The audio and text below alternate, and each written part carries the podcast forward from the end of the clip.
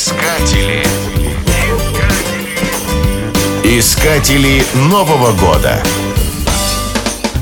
В Испании перед Новым годом парни и девушки тянут жребий. На клочках бумаги написаны имена людей обоего пола. Девушки узнают имена своих женихов, а молодые люди невест. Иногда процедуру жребия проделывают около церквей, а получившиеся пары до конца святок ведут себя как влюбленные. Искатели Нового года.